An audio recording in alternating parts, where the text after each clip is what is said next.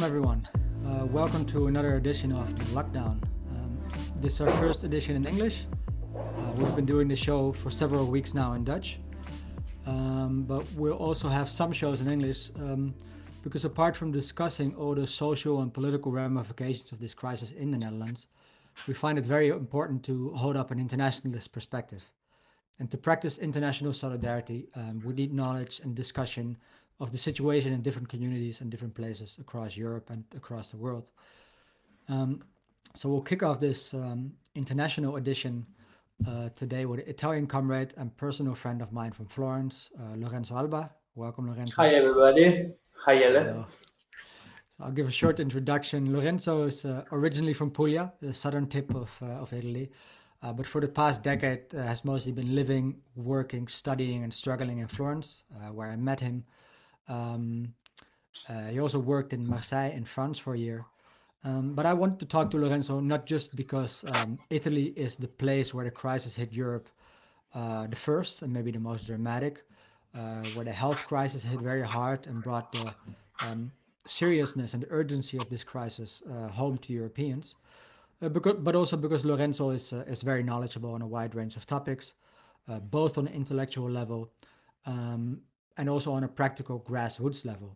He's been organizing in worker struggles uh, and political groups uh, tirelessly for his uh, entire adult life. Um, and he currently works as a historian doing his uh, PhD on the educational policies and ideas of the Italian Communist Party. He's also active in Potere al Popolo, uh, a group that has emerged on the Italian left in the past years, and we'll talk a little bit more about later. So, Lorenzo, before we get into everything uh, about the political and economic situations, first off, how are you doing personally? You've been locked up in your house mostly for the past two months, and I understand that now things have uh, the, measures have slowly but surely um, been eased. So since Monday, you've been allowed to go outside a bit more often. I understand.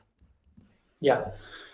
Uh, of course, I'm very happy to hear you and uh, to hear your very beautiful presentation you uh, did uh, and built for me.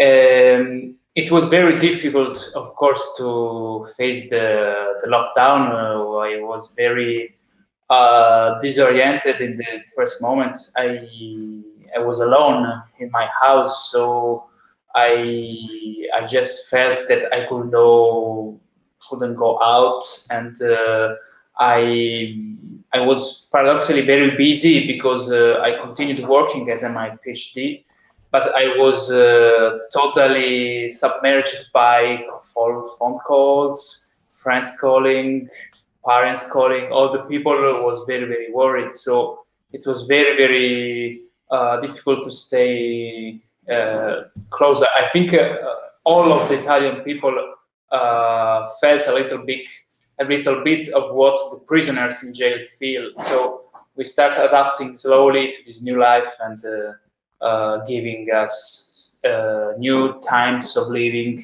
some very strict rules because when you're are in jail you have to put some rules to your life. But uh, now I'm very good. I mean, I adapted. I, I, I can go out. There's spring outside, so um, I'm fine, thanks, Jelle, for for this question. Yeah, I think even though the situation in the Netherlands was obviously not as strict in terms of the lockdown, not nearly as strict, uh, all those uh, mental processes sound very recognizable for for many of us across the world. I think.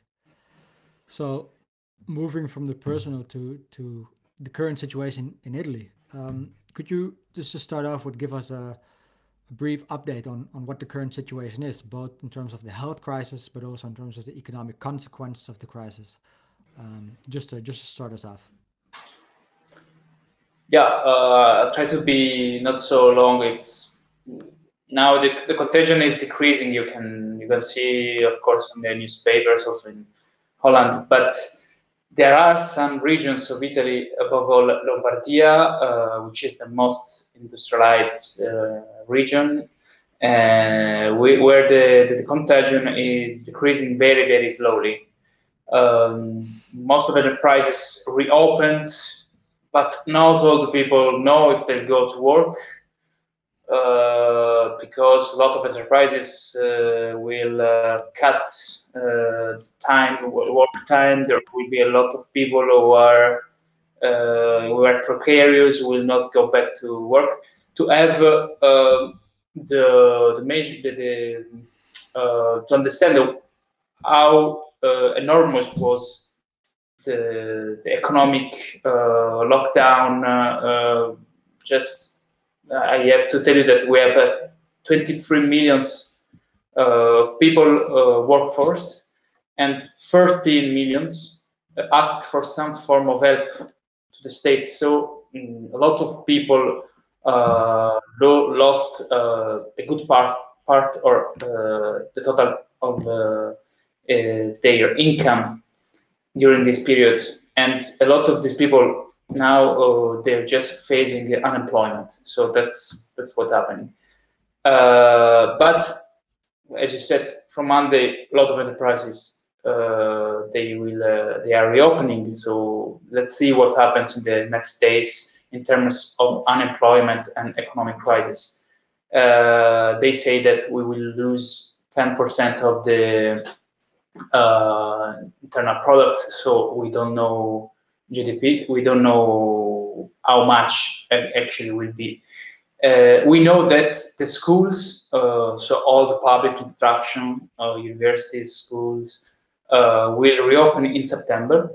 We still don't know in uh, which form they, they, they will do. Uh, the government says that maybe half of the kids will stay at home, half of the kids will stay in schools they all what we know is that they're trying to always to try to find the cheapest solution. That's what's happening now in italy.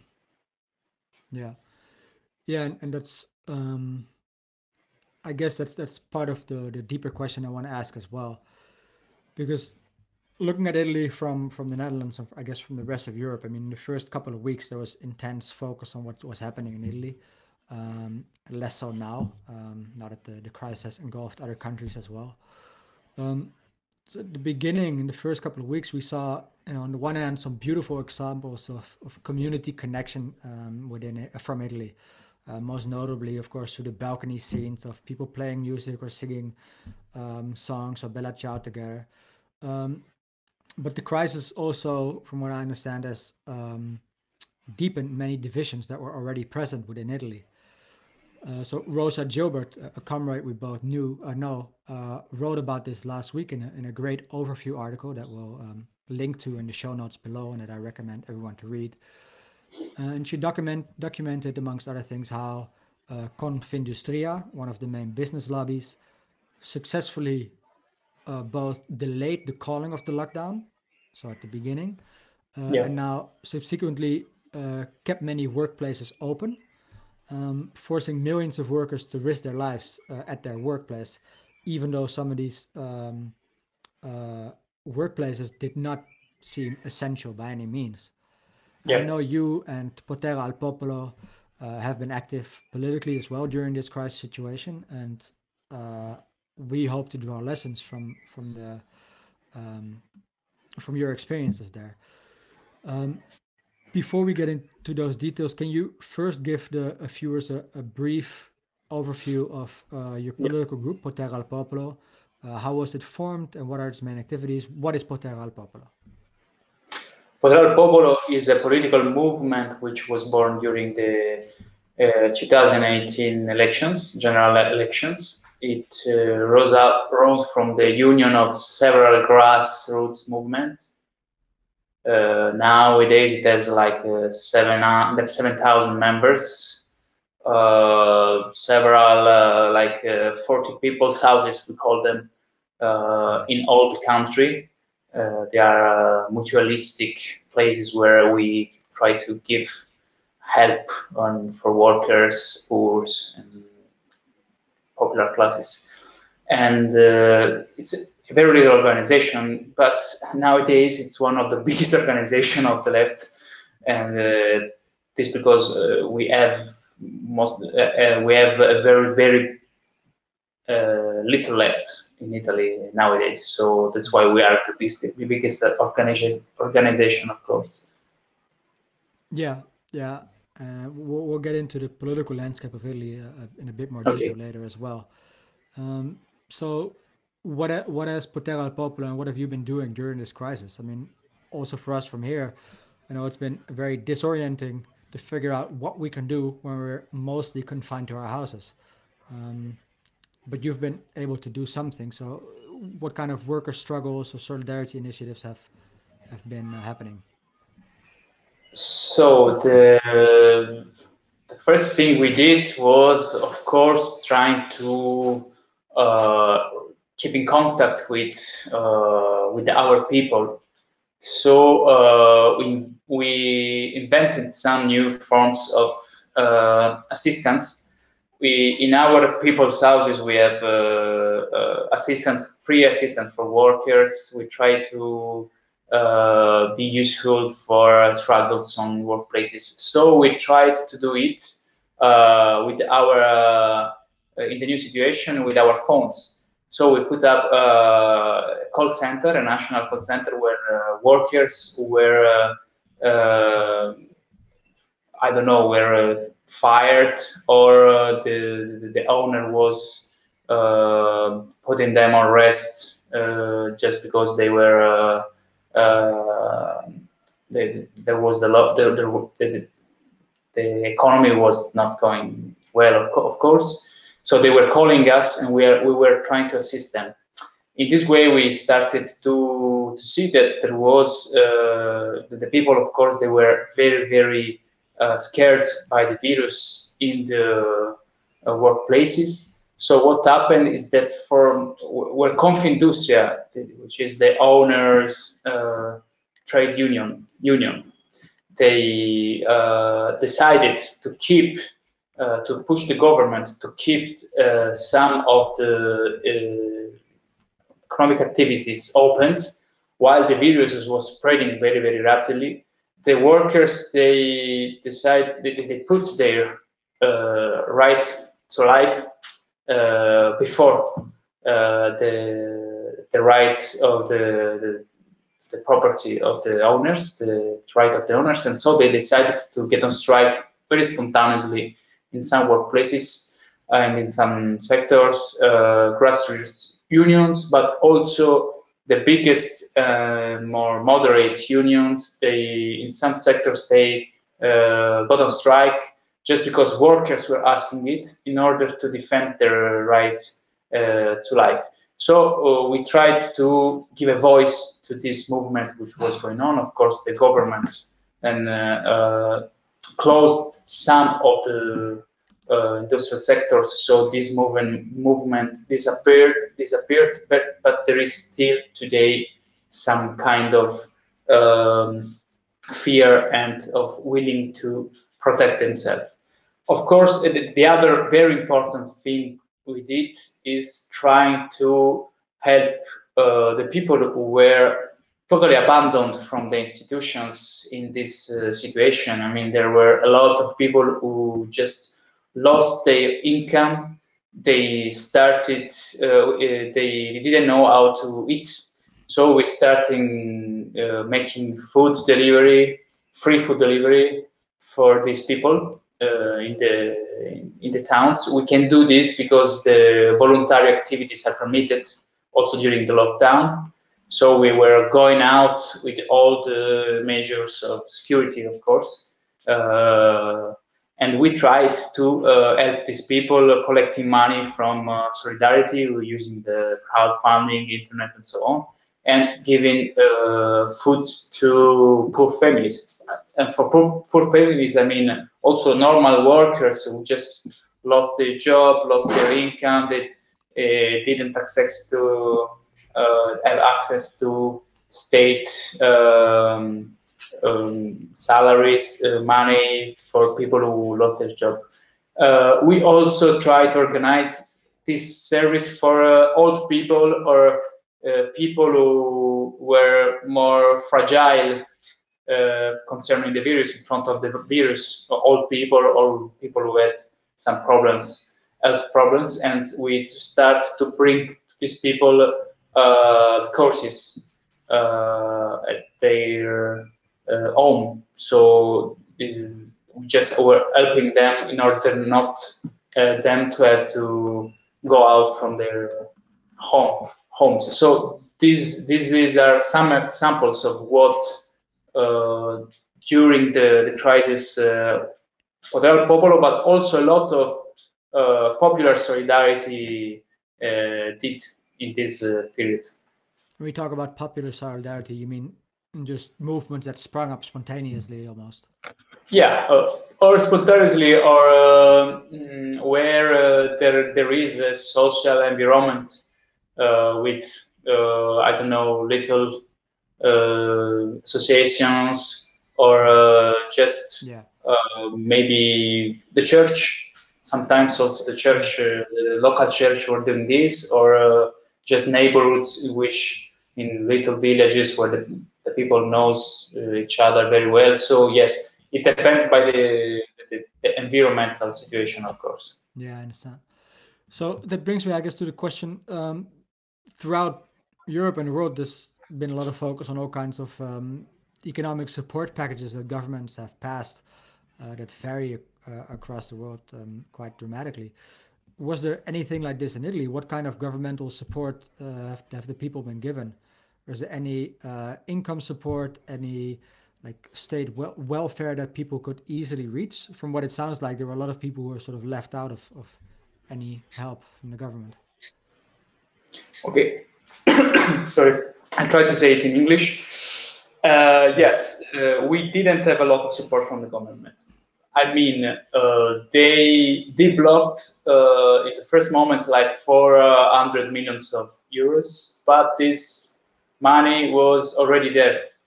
Uh, they just were deblocked and given before the time to the municipalities to give some uh, food to the poor people uh, and new poor, of course. But this money finished very, very quickly so uh, now the government, uh, the, the, government did some uh, very sectorial uh, help from for people, for workers who were ex excluded by the traditional welfare. Uh, we call it cassa integrazione, uh, welfare salary for the people who are unemployment salary. Let's say this. Yeah.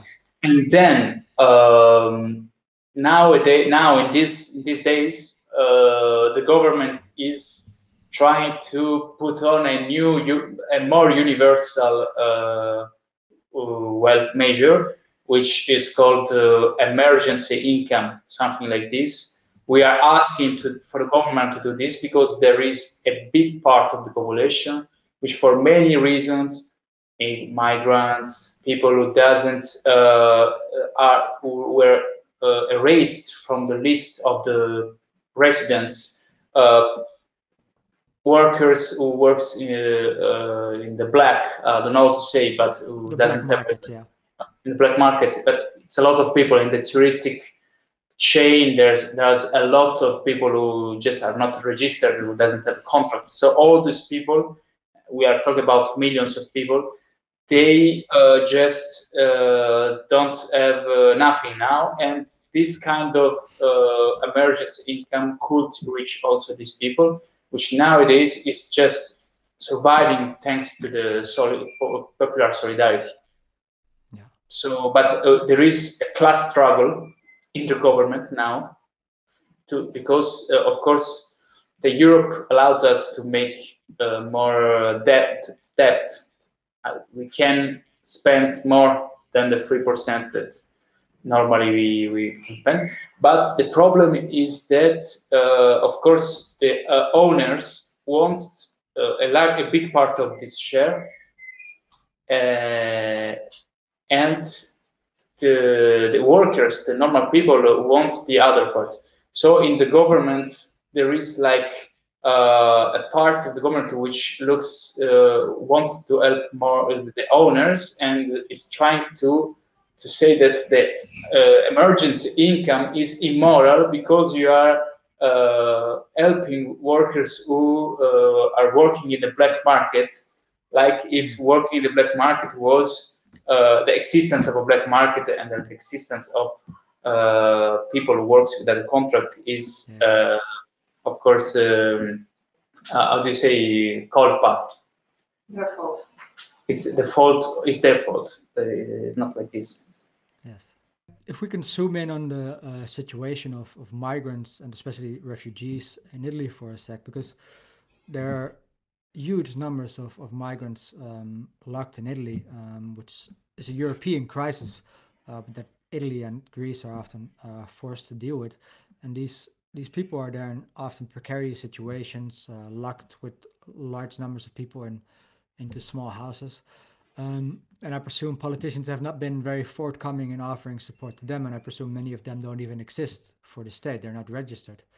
Um, so, what is their situation? Are they also mainly surviving by um, popular support, or yeah, um, what's happening is that, of course, government, as for uh, poor Italian people, they didn't do uh, a lot, they didn't do nothing. Most of the people we are helping are migrants. and when I go to the, the places to deliver food, 90% uh, of the people I help are migrants. Um, what's happening uh, in Italy is that there was a little bit of debate about regulars uh, because uh, a lot of these people is working in agriculture in uh, southern Italy. Uh, what happened is that uh, because there was a lack of um, workers due to the fact that a part of the workforce is, uh, is a stagional one, so this means that uh, some of these people is coming from Romania for the season and they, they go back. Uh, because of the lockdown, most of these people, uh, in the first moments, they could not come in Italy. So uh, the government was very scared that there was a lack of workforces in uh, in the fields to pick up our tomatoes, to pick up our uh, our uh, potatoes, and so on. So what happened uh, is that for like a week, the minister of the, the work.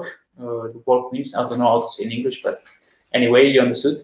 Uh, this this person, uh, Teresa Bellanova, uh, starts saying maybe we have to regularize migrants. Of course, of course, they knew that there were a lot of irregulars, people who, who are exploited without contract for two hours, two uh, two euros per hour, three euros per hour. But until now, they didn't just didn't give a shit just now they understood that maybe if we don't regularize these people, if we don't uh, put better conditions in the fields, maybe we won't have a lack of workforce to uh, pick our tomatoes. What happened is that they just didn't do this. They just, uh, for, for the instance, they just keeping uh, going like in the past. So we don't have uh, an amelioration of the situations in the work fields.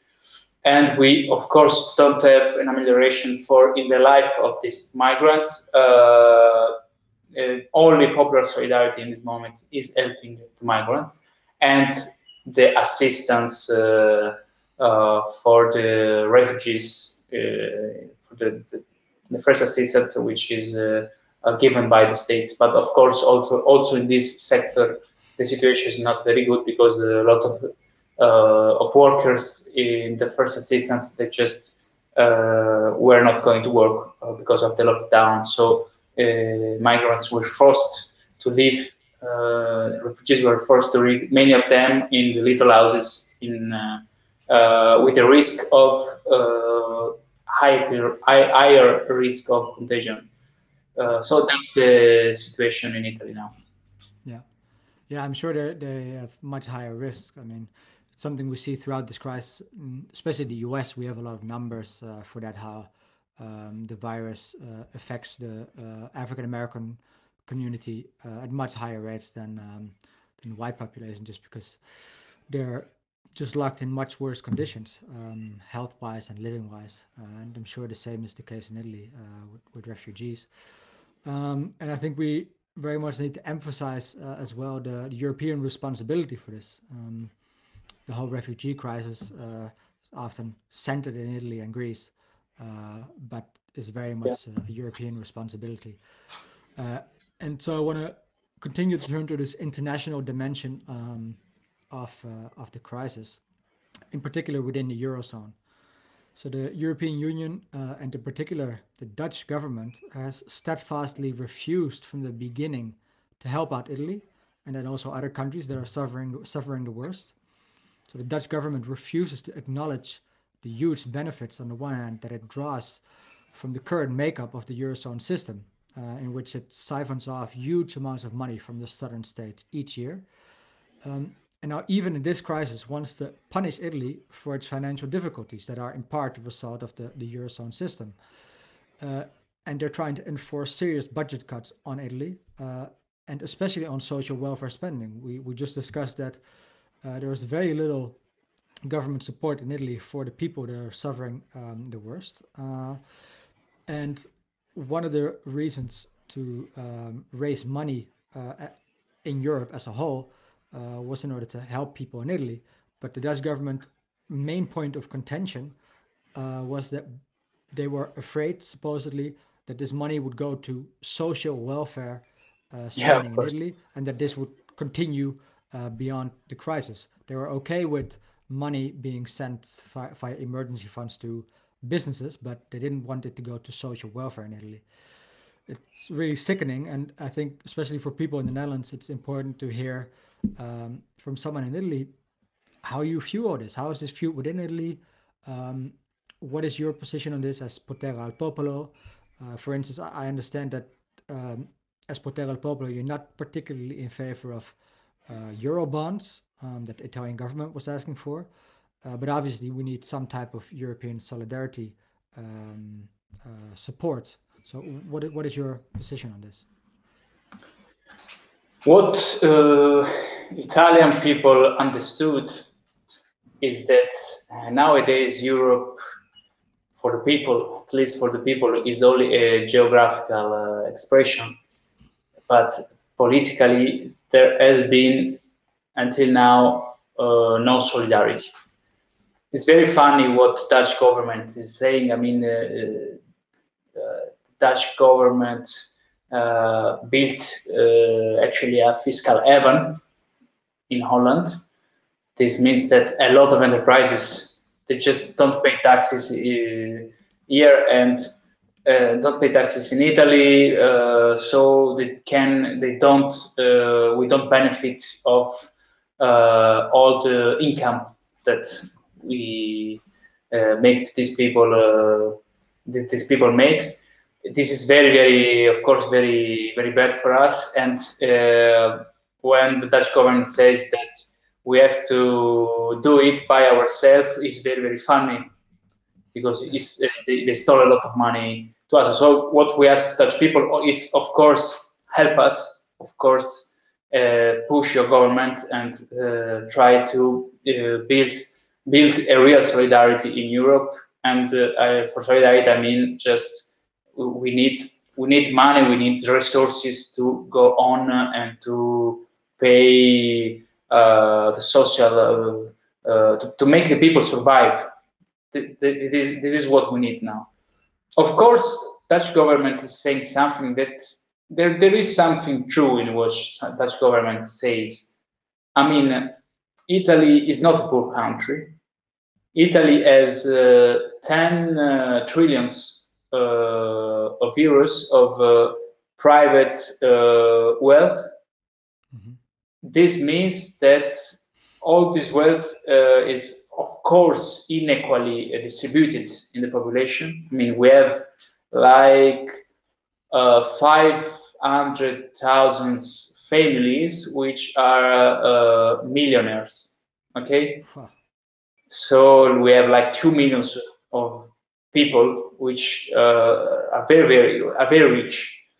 This means that uh, we have to take a part of this income, which is of not, of course, not an income, a, wealth which came from uh, exploit, exploiting people who were more precarious in the last 10 years, uh, which were uh, comes comes from uh, the big I don't know I don't know how to say in uh, in English, but uh, the, the, the fact that all these people they don't pay all the taxes they should pay, Yeah. Uh, tax evasion. Okay, we have like uh, every year something like 140, 170 million billions of tax evasions in Italy. Uh, most of the evasion comes from uh, enterprises. So we have uh, this wealth, of course, is our money. I mean, is uh, wealth produced by the Italian workers, but who has been privatized by these people. We ask to the government to put a tax on these people and to try to uh, use this money to, of course, of course, give some benefits to the poor people, but also to finance uh, a total uh, recom- ecologic, I don't know, reconversation. How do you say this tra- transition in Italy? Because we have ecological transition. Yeah, we, because uh, Italy has too many little enterprises which all, before the crisis, they were suffering a lot. Suffering, I mean that they were living on debts. This means that uh, we cannot give money to these uh, enterprises just to restart the economical, uh, uh just uh, like uh, helicopter money for enterprises, just to restart the, the economic system. This the system will never start in this way. We need. We are asking the state to uh, nationalized parts of the economic system, the strategic uh, enterprises, the strategic sectors, and to use these uh, uh sectors to reorient the economy towards uh, uh, a transition. We can do this now, of course. So we are we we would like to build around this project at least a European solidarity so to ask money to the other states. I think, of course, this won't happen. Even Eurobonds that we don't like because they are new debt. We don't want to build new debt because we have a huge debt uh, nowadays. So adding new debt uh, is not, of course, the solution. We will, we will just uh, put some problems on the new generations and uh, and that on our people we, we want to build uh, a European solidarity uh, which uh, stand which um, try to redistribute the wealth from the rich to the poor, also at European level. We we we should what we should do is to try to keep in contact to build maybe a conference with all the popular organizations of Europe to try to find uh, an emergency plan from for Europe in order to uh, try to find this money, to redistribute this money to all the the, the people, uh, to all to, to, the states and to the people, and to try to make this economic transition because, of course, also the, the, the climate situation is one of the factors that uh, gave to the, the, the, gave birth to the, the spread of the virus. Uh, this this uh, I, I hope you understood what I wanted to say yeah no i, I think we, we definitely did um, yeah and the, climate crisis is of immense importance and it's, it's hard to uh, forget about it at this moment noam chomsky in recent interviews has been emphasizing that the corona crisis is horrible it's really bad but we'll survive it but we won't survive the melting of the of the polar caps uh, we need to tackle the climate crisis and in a way this is an opportunity to do so um, and I, I think um, that what you are talking about is, is the crucial question that all societies are uh, facing now, namely, how are we going to distribute wealth and power within our societies?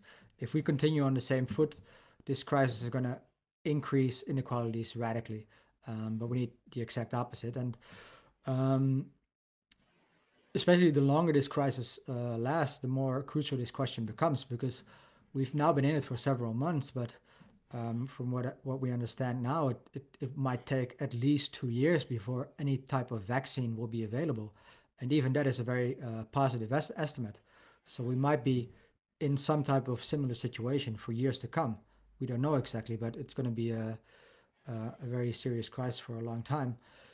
Um, and so any talk about raising the debt level, uh, I, I, read that Adam Tooze wrote that Italian debt is currently at 135% of GDP, but the crisis might raise it to 155%, uh, but that wouldn't even be an outlier anymore because all debt levels uh, are, are rising rapidly. And I guess doing it through the form of euro bonds would have the only advantage that it's not unequally distributed anymore, where Italy and Spain have to uh, bear the burden of, of higher interest rates and uh, a debt they can never repay anymore, but it's sort of burdened by the shoulders throughout Europe. Um, but uh, it would only be a very temporary measure. The real question is, is one of class struggle and um, power distribution in our, in our societies. Um, I think uh, I understood what you said there. So let's maybe switch uh, back again to the situation within Italy, and maybe also the impact of the the European um, political situation on the situation in Italy. So I want to ask you to give us maybe a brief summary of the uh, Italian political landscape of the last couple of years, especially for people who haven't been following closely. You know, which parties uh, uh, are currently strong, uh, how is the government divided, and how has the left been doing? And talk uh, also about how this crisis has affected these political dynamics, and if the lack of European solidarity uh, has strengthened the far right and anti-European stances or Italian nationalism like the, the latest numbers that I've seen, uh, we'll put them up on the screen as well, um, showed a drop uh, of support for Lega, uh, but most of that support seemed to have moved to the Brothers of Italy, an even more extreme far right organization. Yeah. Uh, and according to uh, Rosa Gilbert's uh, piece that we'll link to again below, it's in part because because of Lega's role in mismanaging the crisis in, in Lombardia, where they are the governing party.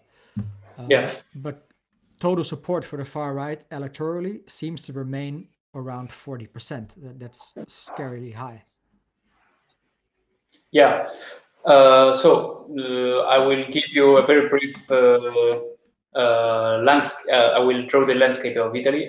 so the we have in the government now we have the Democratic Party, which is a neoliberal party very similar to the uh, Socialist Party in uh, France, for example. So it's, it comes from a, a tradition, but slowly it shifted uh, towards uh, liberal, neoliberal positions. this party is in at the government with the Five Star Movement. Five Star Movement is nowadays it has the biggest share in the in the parliament now of seats. This is because uh, uh, the Five Star Movement it's a populist uh, uh party, which uh, had his best his first good election in 2013 due to the austerity measures. Uh, it's a party founded by a comic, uh, Grillo, and uh, it's a party which mixes far right issues like racist, anti-migrant issues like the far right, the, extreme right, and also leftish popular issues like I don't know, uh, they are they want to delete all the neoliberal laws uh, for the workers in which the center left did in the past. Uh, they are, for example, for uh, uh to, to, go back to some public services to republicize a little bit the, the welfare in Italy.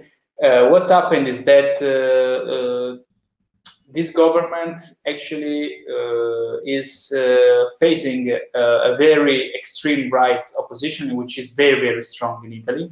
Uh, you said well before uh, they are around the 40% of the, the, shares, and uh, they are trying to, of course, to say that uh, they are doing the, the same thing that Trump is doing in in US. They're trying to attack China. They're trying uh, to gain uh, visibility uh, around conspiracy theories about the virus and all this stuff.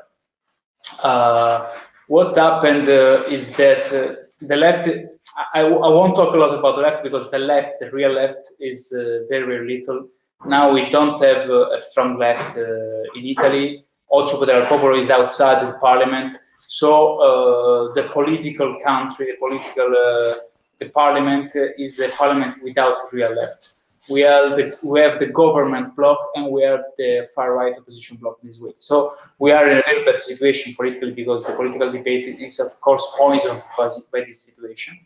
Uh, what happened is that uh, uh, Lega, which is the biggest extreme right party, uh, the Lega of Salvini, was ruling, as uh, Rosa Gilbert wrote, uh, some of the regions where the vi virus spread mostly, like Lombardia. they did a lot of mistake. the biggest mistake was to keep the factories going running while the virus was spreading. Uh, and all the scientists in Italy agrees that this was a big factor for the spread of the virus. Mm. We had the longest lockdown. We had uh, very, very bad consequences, consequences just uh, due to this uh, uh situation. What, also, what uh, the governor of Lombardia, which is a Lega man, uh, Fontana, did, he, he, he, put coronavirus, coronavirus heal people into uh, the houses for old people. We call the, we call them uh, uh, residential uh, assistants, as, uh, re, re, assisted residences. It's, uh, yeah. it's, it's, the, it's the these are the places where the old people are. yeah, like care care centers. Okay, this is the word. Yeah. They they they did in, in Lombardia. They put the hill of coronavirus in these places with uh, the old people which were living there. There, of course, this uh, gave birth to the spread of the viruses in all the system of the RSA.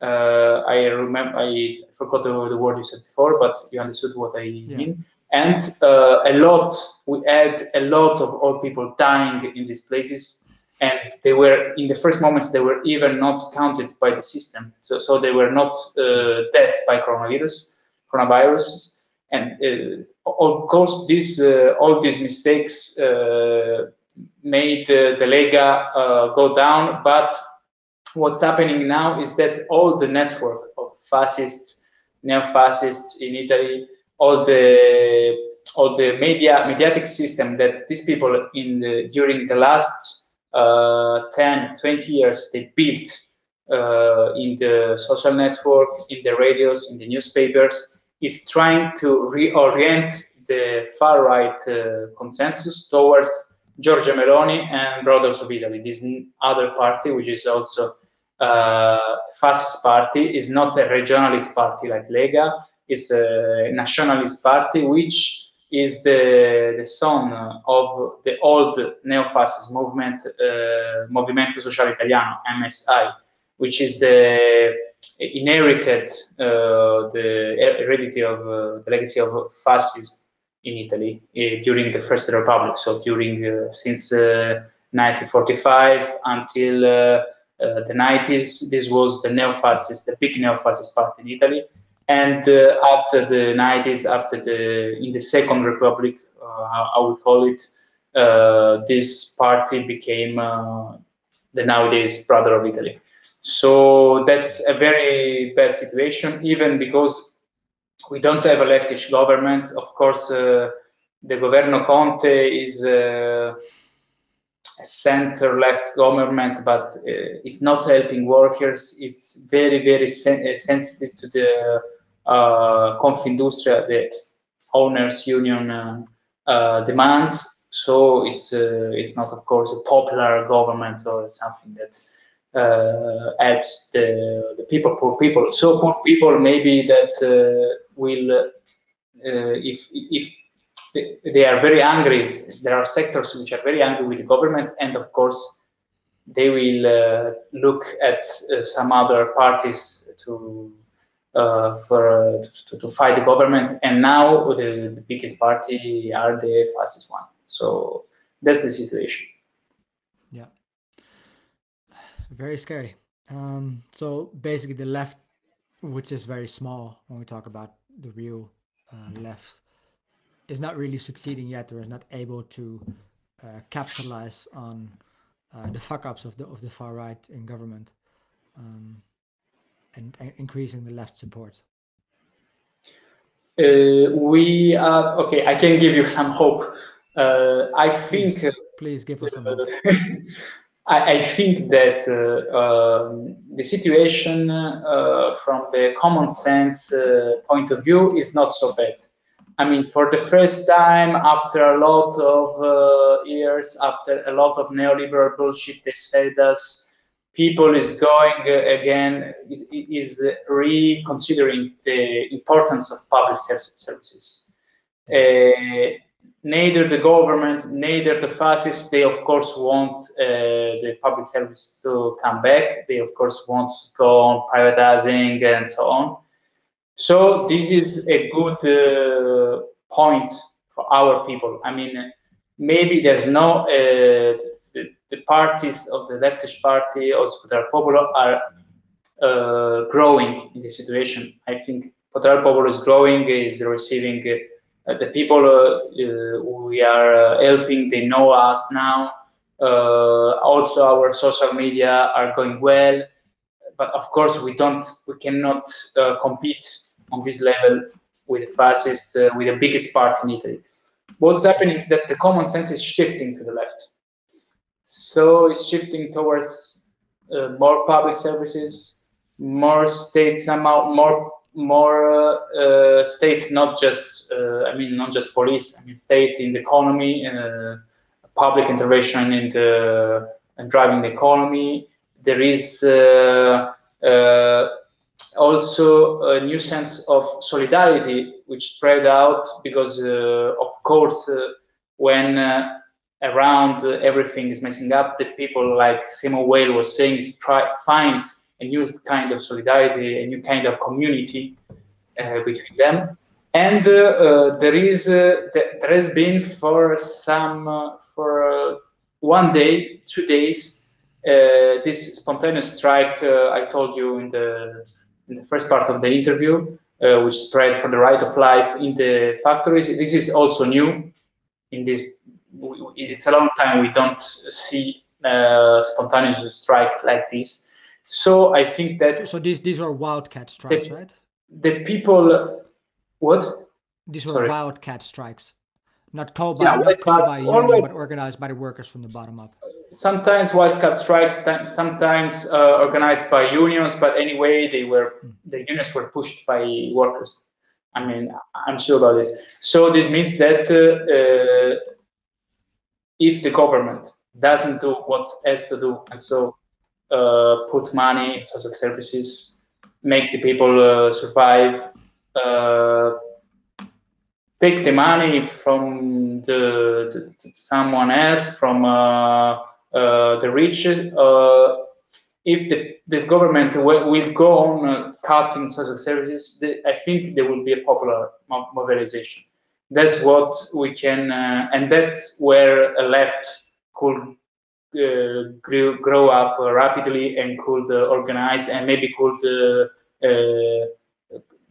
could give birth to a new a new organization, uh, which is the sum of the existing organization. I don't know what up, what, what will happen in this case, but what uh, we hope is that somehow this situation will give birth to a popular mobilization in the next period. We don't know when, of course, but there are some uh, aspects uh, and elements and factors which are positive in this sense. Yeah.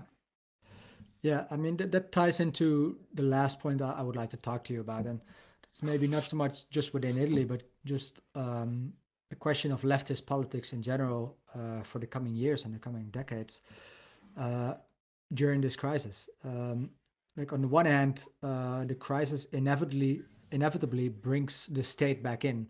So at least on the level of the state, um, decades of neoliberal cuts and less state spending on welfare and other public uh, provisions um, are now to a certain extent forcibly uh, reversed. Um, you know, to what extent will happen, we'll have to see, and it's part of uh, partly the result of, of uh, how successfully we struggle for them.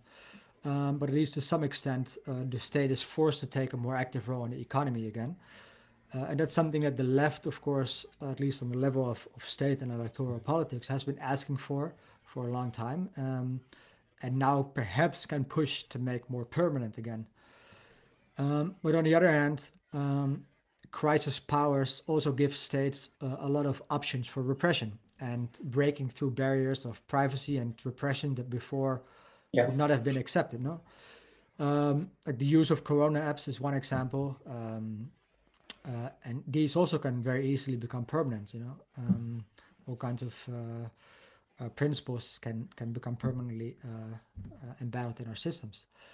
And I think we, we don't have to go as far as Agamben, uh, a leftist political philosopher in Italy, who has written a lot about states of exception, but also during this crisis wrote several articles which in my opinion, were just crazy ramblings that basically came down to uh, coming out completely against any emergency measures and uh, talking about the need to accept death as part of life. And, uh, you know, I want to leave that to the side because I think that's crazy stuff that I don't even want to get involved in.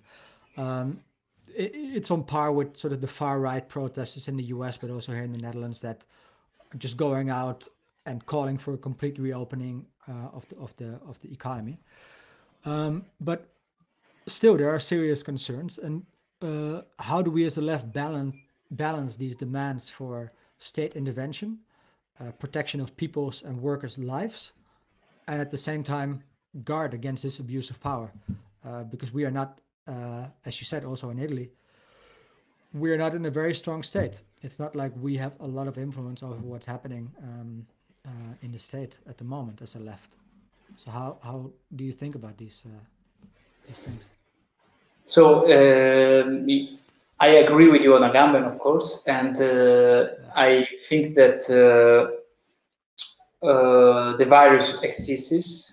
The people fear for themselves, for the people they love to.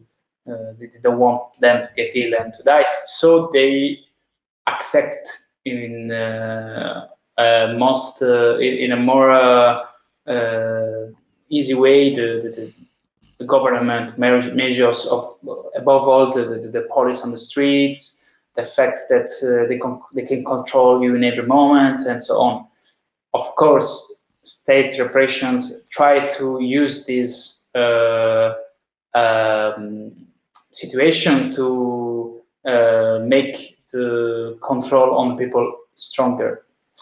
Uh, this is natural. It's, it's, it's, in their nature. Okay, it's in the cop's nature to do this. What uh, what we we can do in this uh, moment is uh, trying to make the people and to push uh, in um, in some directions these uh, these situations of control. I mean, it's true that there is uh, a danger that, uh, that, that if the people they don't follow the rules, the contagion will spread. But we uh, physically, empirically uh, discovered that where there were the enterprises opened without safety measures, the contagion spread spread off in a very, very fast way. So we say yes to more control.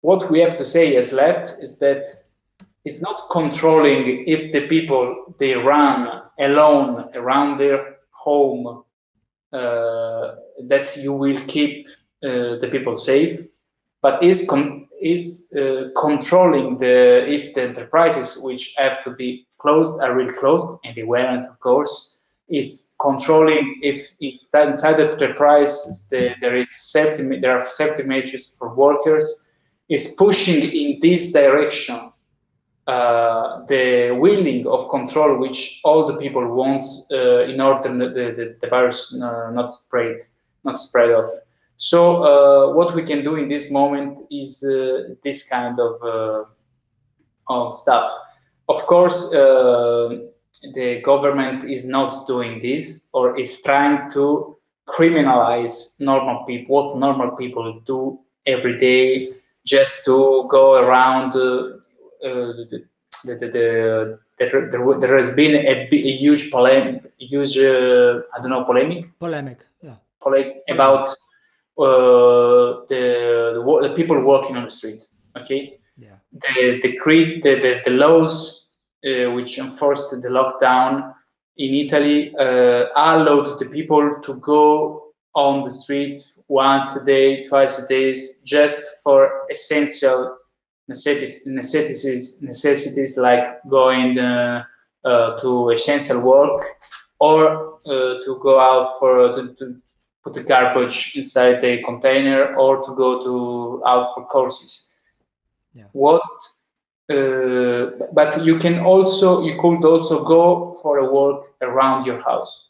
This was the the law the government, when the, the contagion spread in Lombardia in a very fast way, what the government uh, was saying to just to, to, to just uh, put the responsibility uh, far away from this decision to keep the industries, the economic activities opened, is that uh, the, the, the, government said, okay, the, all the it's uh, the people who works around their homes fault, okay, I, did you understand the yellow what I said? Yeah, yeah, yeah. So uh, the government is, as it was doing with the migrants before, okay, no, the, the, migrants are the people who steal our job, they rape our women, they kill, uh, they put, they bring crime in our countries and so on. Now all the social problems are shifted to the people who work around their home and not to the enterprises, not to the, of course, to the, the other stuff. So what we have to do is clarify uh, to our people that it's not our fault if uh, if we respect, of course, the safety measures that uh, the, the, spread of the virus, but it's fault of some uh, choices that have been uh, made uh, putting profit profits before people. Yeah, no, I, I completely agree. I think changing the terms in which we have these debates is is crucial. I mean, I, I also cringe when I walk on the street and I see some people really not um, listening to the measures that we have to take, and uh, you know, it has some type of impact, but it, it pales in comparison to the the much larger scale decisions of allowing people to go to work without protection, um, just to keep businesses running. Um, and I think one of the, the biggest scandals um, in all of this for Europe uh, as a whole and the United States uh, has been the complete lack of preparations by states. We knew that the virus was coming, we were warned, uh, there was no large scale preparation whatsoever uh, in terms of measures, in terms of stockpiling, tests in terms of stockpiling, piling, protective measures in terms of starting to produce these things. Uh, and I cannot help but think that this is connected to decades of neoliberal cuts and, and the gutting of uh, state bureaucracies. And it's really seriously impeded their ability to govern um, in any uh, sensible way. Uh, and now they're, they're trying to grapple and, and figure out uh, how to contain this crisis. But uh, if you look at the numbers for North America and Europe, they they completely uh, win and to, to talk about to talk in American terms um, over Asia uh, and other continents, uh, which have somewhat successfully contained the virus. And uh, our cases are through the roof, and states yeah. are not able to seriously protect people. And at this point in time, don't even seem to try to do that anymore. It's just about letting the virus spread slowly, I think, rather yeah. than still trying to contain it and then um, opening up slowly and measuring, uh, um, sorry, tracing who was uh, who was um, uh, contaminated with the virus and who they were in touch with. Uh, no, it's just letting it spread slowly and um, live with the results. But the results are uh, uh, hundreds of thousands of deaths. Yeah, what you, you're right that, this crisis uh, made us discover how our communities, uh, our uh, our welfare social state was has been destroyed, literally destroyed by uh, decades of neoliberalism, of privatization of cuts and so on. And if you don't have the possibility to build, uh, test, uh, mask for uh, the doctors, uh, how can you face a virus like this? How can you face a normal flu?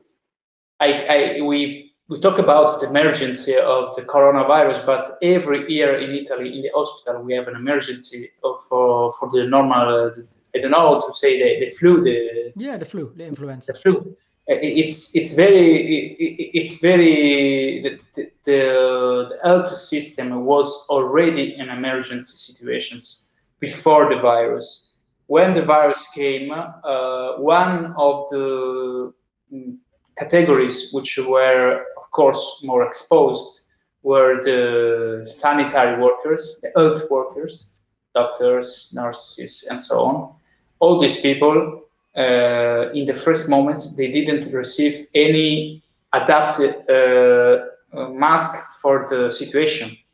They because in Italy we don't we don't have the, the, the, sanitary system doesn't uh, buys abroad this kind of uh, stuff. Uh, but this cannot work, of course, if you want to make this the sanitary system work, of course, you have to have a public production of this uh, dispositive, uh, or at least a national production of, of, the, of, this dispositive in order to have the possibility to uh, to have the, the, to make the health system work. Yeah. We have we had a lot of doctors and nurses which died for this for this reason, which uh, were uh, infected by the virus and just died. And this is not uh, not fair. And and i think that after the big fear someone will remember it. The, the left of course should repeat it uh, uh without uh, um, stopping the, what happened. But i think i hope that the doctors and the nurses the, the health workers of bergamo of lombardia will remember, will keep in mind what happened, and after the, the big fear, will get on strike and ask for invest public investments and public uh, production uh, for uh, the health system because this is the only way to rebuild some social system, rebuild some our communities, and rebuild the possibility for our uh, people to to live uh, to, to have a good life, to, to, to, live, to live well, well and not to die for a normal flu. That's what's happening in Italy now. Yeah, I completely agree. And um, I, I, think there are still serious dangers though, because you know uh, politicians even even uh, amidst this crisis are still ta- like in the Netherlands are talking about coming budget cuts in the healthcare sector.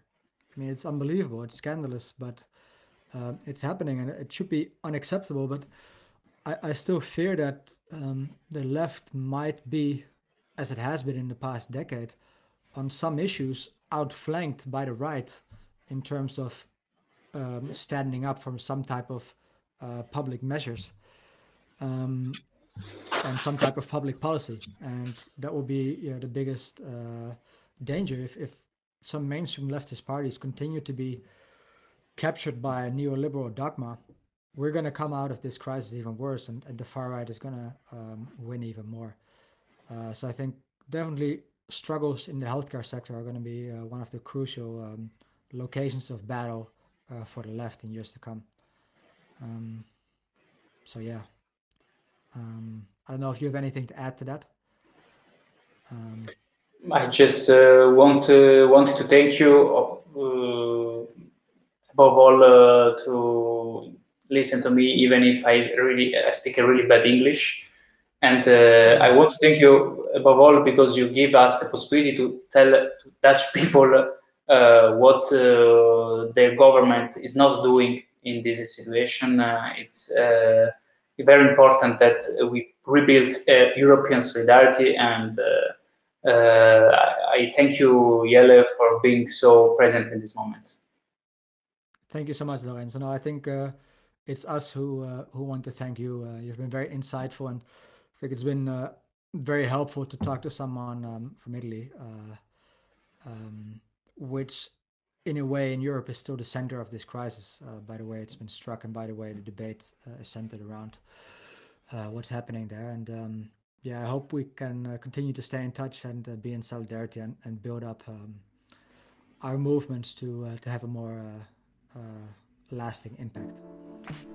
Thank you so much for for being with us. And um, thank you, Jelle. And maybe if this crisis continues and the show will continue for sure, uh, we'll have you back uh, to talk about the next phase of the crisis. Okay, I'll, nice. I'll, I'll be very happy to do this for you. Okay, very nice.